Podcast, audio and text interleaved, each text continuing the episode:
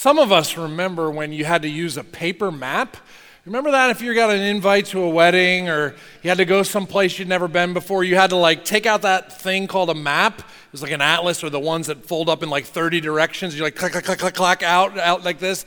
And then you have to kind of look with a magnifying glass and follow the grid and no math and trace it out. Some of you are like, I have no idea. But some of you are old like me and you're like, I get it. And you have to write the directions down and bring it into the car and hope that your directions are right when life needed a map. I mean, those were hard days. And then this incredible invention came called GPS that you could buy. So you'd go to Best Buy and you'd buy this clunky thing and drop it on your dashboard, put in your destination, and the little lady would go, Turn right, turn left, you idiot, turn back. Like all that GPS technology, so cool, right? Total game changer to have our own GPS. And then we moved from dumb phones to smartphones, right? And now I have the GPS not on my dashboard, I can have it in my pocket. And even when I go someplace like Manhattan, so much fun to go to Manhattan and walk around. I don't need anybody to go with me. I can just pull out my phone and go, tell me where to walk, Google. And it tells me with the little dots and it shows me, and it even will tell me how to get on a subway, which subway I need to go to to get to the Empire State Building. Incredible to have this device with me all the time, super cool because I hate getting lost, don't you? I mean, that's like the worst. Getting lost feels confusing. You feel totally out of control. You're like, where the heck am I? In some ways, when you get lost, you feel like you're stuck in the dark. You can't see. You're not sure what to do and where to go. It's a terrible feeling. The only thing better than having a GPS in your hand is having a person by your side.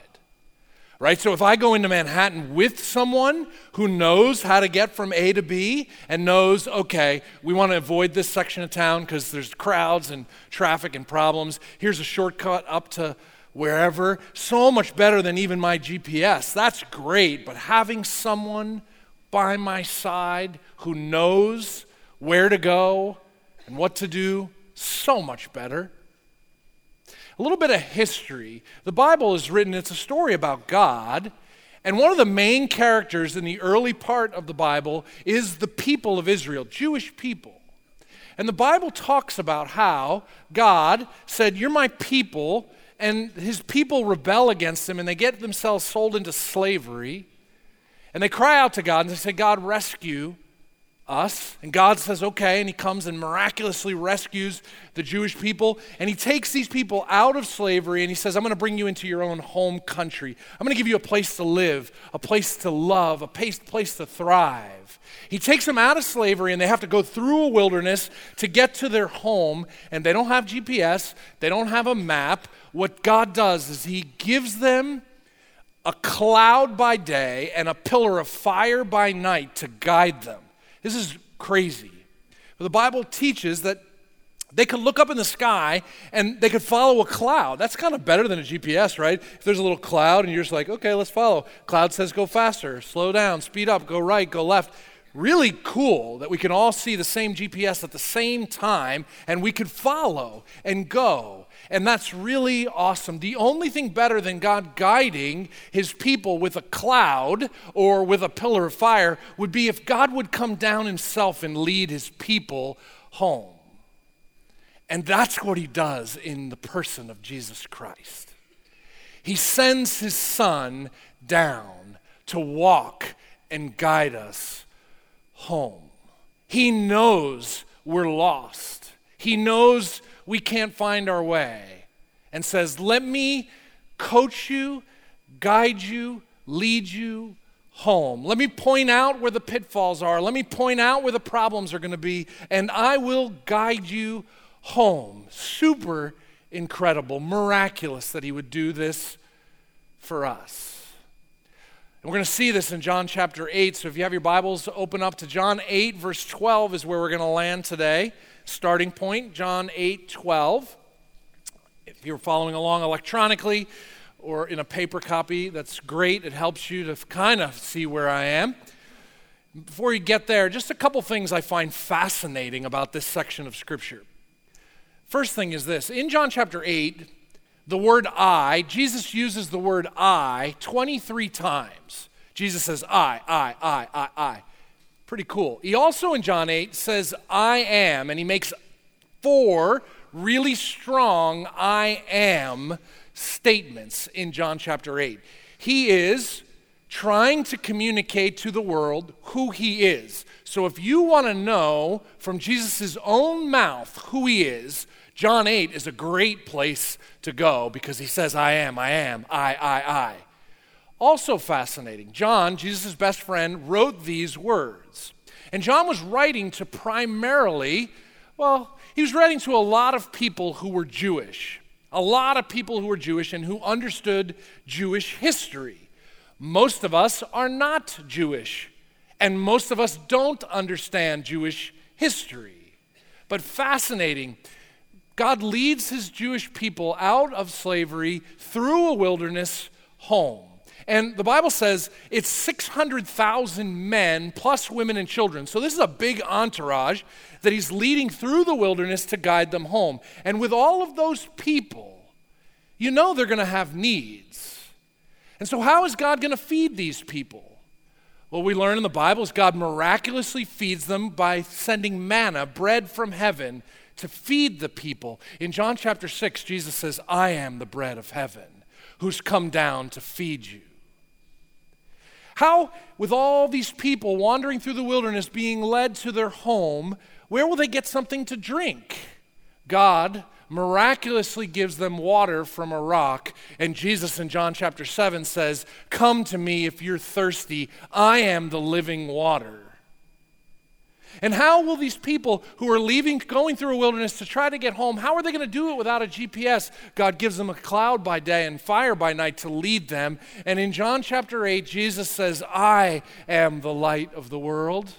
Whoever follows me will not walk in darkness. John's writing this because a Jewish audience would hear Jesus make these strong claims, and they should click into their minds this must be the promised Messiah the one who's going to come and rescue us. But John is also writing these things because he knows every human heart.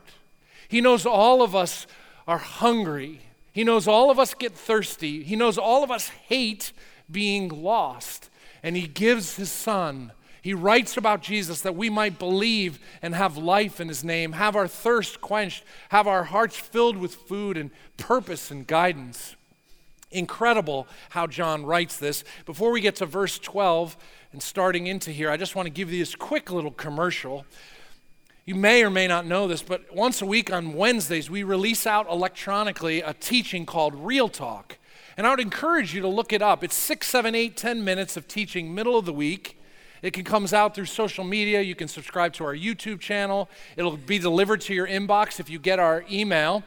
And this past week, Pastor Brad talked about the beginning of John chapter 8, the story of a woman caught in adultery. So look at that from this past week. But he also did something interesting in kicking off a Lent study as we lead up to Easter. How do we prepare our hearts for Easter? And so dial up real talk, and there's a little more teaching there for you. John chapter 8, verse 12. When Jesus spoke again to the people, he said, I am the light of the world. Whoever follows me will never walk in darkness, but will have the light of life. I am the light of the world. Whoever follows me will never walk in darkness, but will have the light of life. Jesus is in Jerusalem. He's at the temple, at the Feast of Tabernacles. Jewish people are celebrating God's faithfulness at sunset.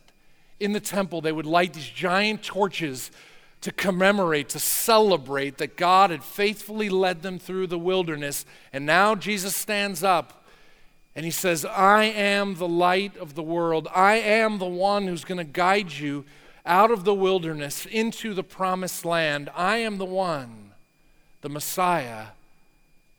But remember, with Jesus, whenever he makes a claim, people either believe Jesus or reject him. They either believe him or they silence him.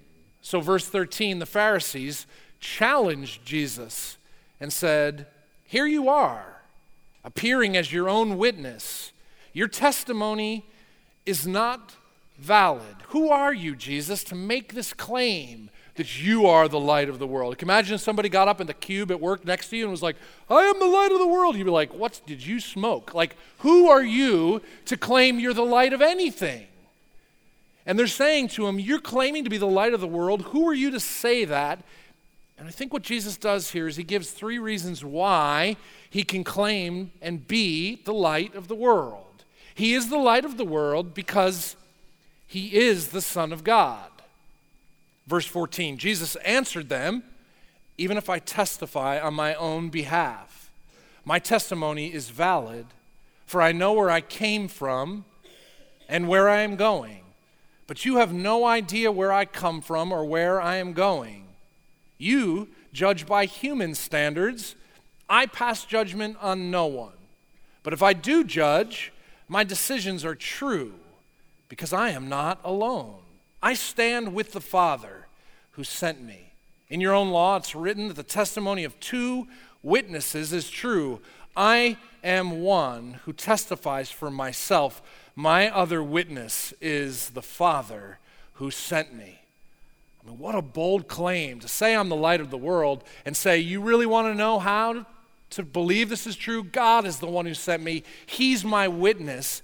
Jesus is making this cocky claim that he is connected to God the Father so directly that while he walks on earth, he represents God fully, and all he needs is God's support and God's testimony about him, nothing else. But this sounds crazy to the people present. So in verse 19, they ask him, where is your father? They're like, Well, who are you to claim? And then you're talking about your dad. Where is he? Show him to us. And Jesus says, You don't know me or my father. Jesus replied, If you knew me, you would know my father also. He spoke these words while teaching in the temple courts, near the place where the offerings were put. Yet no one seized Jesus because his hour had not yet come. He's making these claims. I am the light of the world. I'm connected to God the Father. God is my witness of who I am. I honor God. I listen to God. I follow God. And all of you want to kill me. But nobody touches Jesus. Why? Because his Father is protecting him, and it isn't his time yet. The only thing better than having a GPS is having someone to guide you home and Jesus comes as God to walk with us.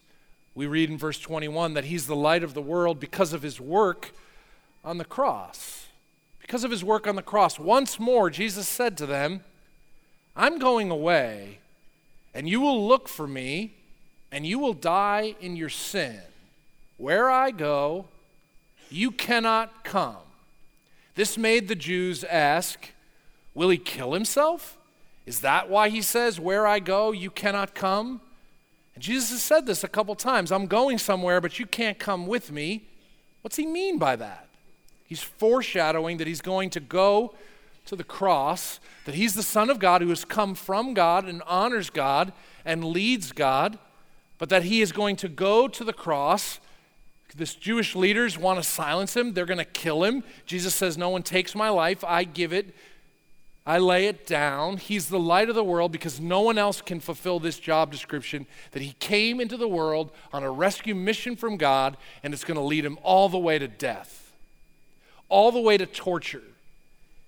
He's the only one. When he says, Where I go, you cannot come, he makes it clear that this work can only be accomplished by Jesus. Nobody else can fulfill this job description. Nobody else is fully God, fully man. No one else knows how to walk perfectly through life. No one else can do this and bear the wrath of God on his shoulders. He is the only one who can bear the brutal death, the torture, the ridicule of the cross and go dark into a grave and come bursting out alive to prove he is God and blaze a trail back to God. He's the only one who can lead us and guide us out of the darkness we face into light eternal he says, I am the light of the world. I think a question worth asking is why do we need him to be a light? Like, why do we need light? And he hints at it in verse 21 when he says, You're going to die in your sins. And then again in verse 23, he continues. He says to people, You are from below, I am from above.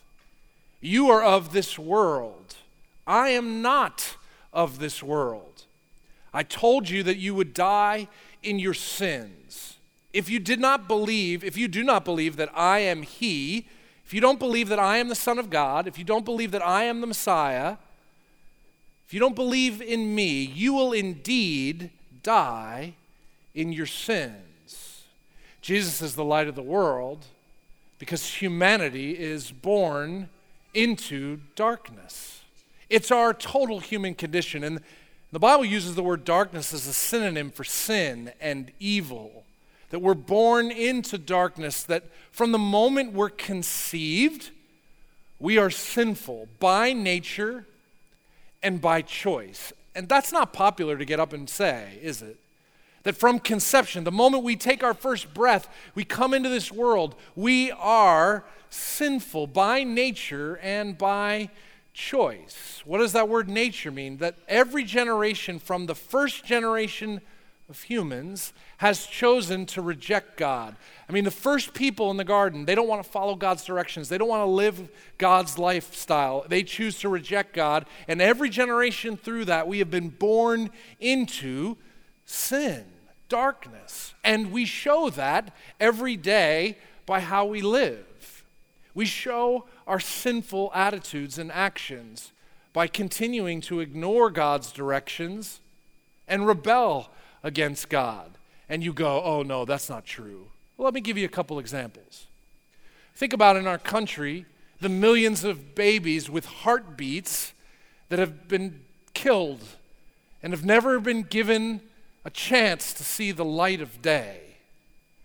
I think about for how many generations people have bought and sold other people to make a profit or to enjoy something. I mean, what do you call that when someone sells a person? What is that? I think about what's going on with the heroin epidemic. We're hearing about this a lot in the news. It's horrible there are people taking drugs and selling it to others. And if it wasn't bad enough, Let's throw tranquilizers for animals into the drugs to just wipe you out. What do you call that? Or you think about recent phenomena in YouTube videos that someone would embed for children's videos, would embed instructions of how a child could kill themselves into a video with cartoons. What do you call that? That's evil. That's sin. That's darkness. That's the human condition. And I, and I know you might go, well, I don't, that's not me. I'm not a part of that stuff. That's not stuff I do. But look at how quick you are to gossip and slander your coworker. What is that? Who trained us to gossip and slander our coworkers? Or think about think about how quickly we hurt the people we love the most. I'm going to ask God someday, why is it that with my children and my spouse, I'll act one way to all of you publicly, but I'll blow my temper and say things and do things to my children and my spouse, the ones I love the most.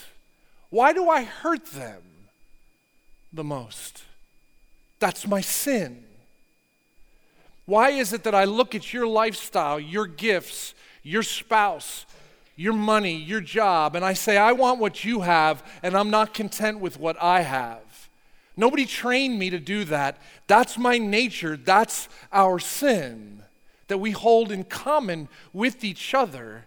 And this is human darkness, and all of us are stuck in it. It's why Isaiah in 9, Isaiah 9 2 predicts the birth of Christ and says, People walking in darkness have seen a great light. This Christmas verse, right? People walking in darkness have seen a great light. On those living in the land of deep darkness, a light has dawned. You see, our human condition is darkness, and unless a light is dawned, we will die. All of us will die in our darkness unless the Son of God comes into the world and dies I will die spiritually and I will die physically and be lost forever unless the Son of God guides me home. I will never get back to God the Father on my own. There's nothing I can do. I need Jesus. And if this is our human condition, if we all live in this kind of darkness, why do people reject Jesus? I mean, if this is true and we're all dark and sinful and we're destined for destruction, why is it that the light of Christ comes and he offers himself as the Son of God and he goes to a cross to pay for our sins and he rises again from the dead? Why is it that we reject him? Why is it that we say we don't need him? John 3 19 gives us the reason. He says, This is the verdict. Light has come into the world. That's Jesus. Light has come into the world, but people loved darkness instead of light because their deeds were evil. Everyone who does evil hates the light and will not come into the light for fear that their deeds will be exposed. So we're all stuck in darkness, but we have a love hate relationship with our darkness. Like we don't like darkness, we don't like confusion, we don't like the shame of our the shame of our sin. We don't like the feeling of being lost, but we love our independence, don't we? We love autonomy. We love control. The perception that we're the ones in the driver's seat, that we get to make the decisions. We love to control our circumstances more than we hate darkness. Uh, you've watched the news lately, and you know what happens in the news? There's always breaking news every like 14 and three quarter seconds. Breaking news, breaking news, breaking news, right? And when there's always breaking news, there's no breaking news, right? So I do have Jersey Joe breaking news for you that nobody's talking about in our world. Here's the breaking news. Are you ready? Not everything I think and feel is true. I mean, this is breaking news because nobody's talking about this. No screen that you'll ever watch this afternoon or on your phone or social media will say, Your feelings and your thoughts lie to you. But that's what's true. That if I go with what I feel and go with what I think, my heart and mind has been darkened by sin. And not everything I think and feel is true. And here's how I'll prove it. So remember the days before I had a smartphone, I had a stupid phone, and I would, you know, load the kids up in the family vacation, and we'd get on the road in the minivan, and we're driving along, and I'd say to my wife, I know where we're going. And we'd start to drive, right? And we're heading down the road, and we're heading down the shore, and, and I kind of think I remember what exit it is to get to wherever, and I turn off the wrong exit, and I know where we're going, and I keep, and I'm following my nose, I'm following my senses, I'm following what I think is right and I keep following and I don't stop and I don't ask for directions. I keep going and I know because my senses and my thoughts about where we're going are right, dearest. I don't need any help. And what do I do? Do I get myself more lost or less lost? Right? More lost every single time. That's the human condition. You see, I think my thoughts and my feelings are going to lead me out of my lostness and my darkness. But my lostness and my darkness will not go away until I pull over on the side of the road and say, Jesus, would you get in? Because you can guide me home. You're the only one who walked through life perfectly and made it all the way to the end and died and rose again. So when I stop the car of my heart and say, Jesus, I have messed up everything. I've gotten ourselves and our family all turned around. Would you come into my car, into my heart? And I'll listen to you. I'll follow you. I'll trust you. When you do that with Jesus, He comes. He sits down. He changes you from the inside out. When you say, I believe, he will lead you into peace and purpose and joy. He says in John 8 12, I am the light of the world. Whoever follows me will never walk in darkness, but will have the light of life. He says, Whoever follows me will never walk in darkness. Never, Jesus? Like I've been following you. I put my trust in you. I believe in you. I feel darkness. I believe in you. I trust you, but I feel confusion. I believe you. I trust you, but I'm giving in to temptation. How do we walk in the light so that we're never in darkness again? What does that look like practically? Jesus, I think, gives us an example of it. So if you fast forward to John 8 28 through 29, 28 29. Jesus, I think, models for us, gives us a teaching of how we can walk in the light as followers of Him. He says in verse 28 I do nothing on my own, but speak just what the Father has taught me. The one who sent me is with me. He has not left me alone, for I always do what pleases him. I do nothing on my own, Jesus says. The Father has taught me. He is with me. I am never alone. I always do what pleases him. Can you imagine if that was true of you? Do you know that can be true of you? That's how Jesus, in a dark world, walked in the light of his Father on a daily basis. He lived to learn from God the Father, listen to God the Father, and please God the Father. And maybe that's what it would take for you and me to experience light in our lives. I think it's a daily choice that we make because here's what's cool. When I put my trust in Jesus, He puts His Spirit in me. He puts His Spirit in me. What's incredible is the Bible is written by the Holy Spirit. When I put my trust in God, He puts His Spirit inside of me. So it's almost like he gives me a compass. His spirit is inside me. He gives me a compass outside of me, and he surrounds me with other followers of Christ who also have his spirit inside of them. And so, when the community of believers with the compass of God's word and the spirit inside you, when those things are happening together, that's how he's guiding you out of the mess you've made or the mess that's been made for you. But when was the last time you opened up the Bible and obeyed what it said? I'm just being honest. I mean, this is just basic. God's Spirit uses the Bible to guide us into how to follow, live in peace with the Lord. But if I never pull out the compass, the Bible says all kinds of things that I've been working through. It says things about coarse joking, and I, it says don't joke coarse with coarse language. I need to obey that as Jersey Joe, which is a choice that I make whether to mute his command or to listen and follow his command. And as I listen to that command, I'm going to be led into greater light. Make statements about how to parent, how to handle your money, how to deal with sex and temptation, all kinds of things. But if, as a follower of Jesus, I never open up his words and then obey what he says. It's as if I asked Jesus to come into the car and guide me and lead me to some place, and then I keep saying, Shut up, and smacking him and saying, I don't want to hear your voice. He's sitting and he's in my life and he wants to guide me and lead me, and I wonder why I'm turned in circles and causing more problems for myself and my family. There are basic truths that you know to be true in the Bible, are you obeying those basic truths? Because that's God guiding you through darkness into light.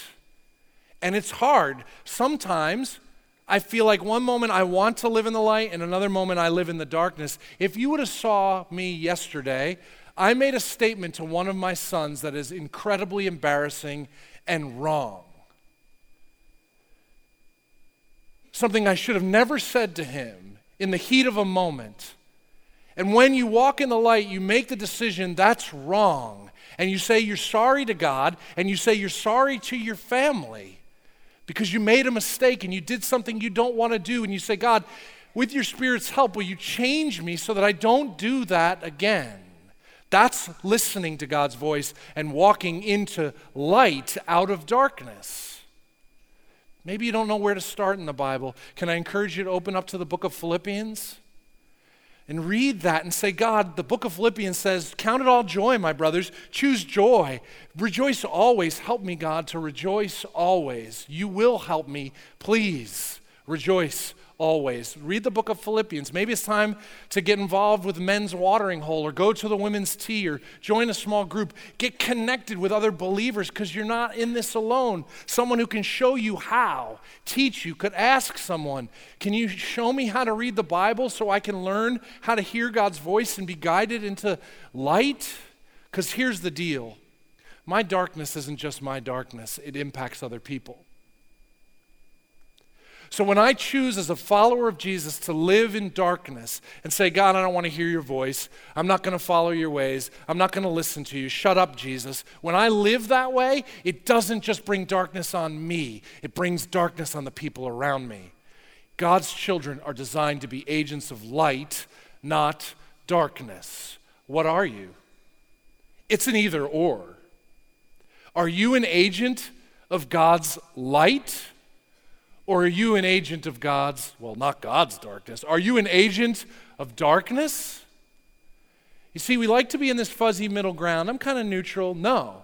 You're either an agent of light or an agent of darkness. In your house, in your home, are you a child of the light or a child of darkness? At work, your social media, if I just looked at your social media, if God just looked at it, because He does, what would He say about you? Are you a child of light or a child of darkness? There's no middle ground. God's design for your life is that you would walk with Him, that His Spirit is inside you, His Word is your compass, a community of believers around you, that you would be an agent of light in this dark world. When you face decisions today, will you choose to follow and obey Him? Or you follow and obey your feelings? Because when you follow and obey your feelings and they run contrary to God's truth, you are an agent of darkness and not light. And that's not what God has for you. He's got so much more that He wants to use you for light and love in this world. And we can be light and love. Let's pray. Father, thank you for not throwing us away but like the children of Israel, we rebelled against you, but you rescued us. And you have guided us through the person and the work of Christ and granted us life eternal. Anyone who puts their trust in Jesus will be guided home and secure with you forever. As sons and daughters, help us, forgive us for muting your word, for not hungering and thirsting for truth. Give us a hunger and a thirst to open your word and follow your lead. Speak, Holy Spirit. Jump off the page of the scriptures to us that we might know you and know how to walk in this dark world. God, if there's anybody here that has never put their trust in you and they feel lost, alone, and afraid, whisper to them today that you love them. Whisper to them t- today that you care and that you'll enter their hearts. You just have to call out to Him. No magic words. He sees you and knows you and answers your call. When you call out to Jesus, Jesus will flood your heart with peace, purpose, and joy. Today can be the day you're saved. Watch over us, God, and lead us into greater light. In Jesus' name, amen.